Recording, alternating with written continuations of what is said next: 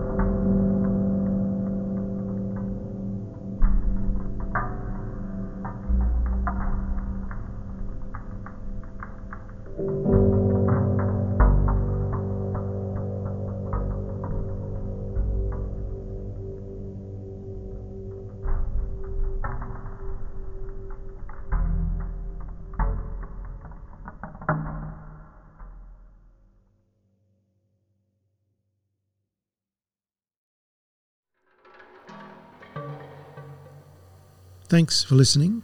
Bundanon supports new work, research, and collaborations by artists and researchers from around the world. And you can find links to the Bundanon Trust website and find out more about the podcast at the Sonic Sketchbooks episode guide, sonicsketchbooks.net. Uh, if you're interested in Bundanon, look for episode 21. Next week, more field recordings from Japan, from Kyoto, Naoshima, Teshima, and Hiroshima.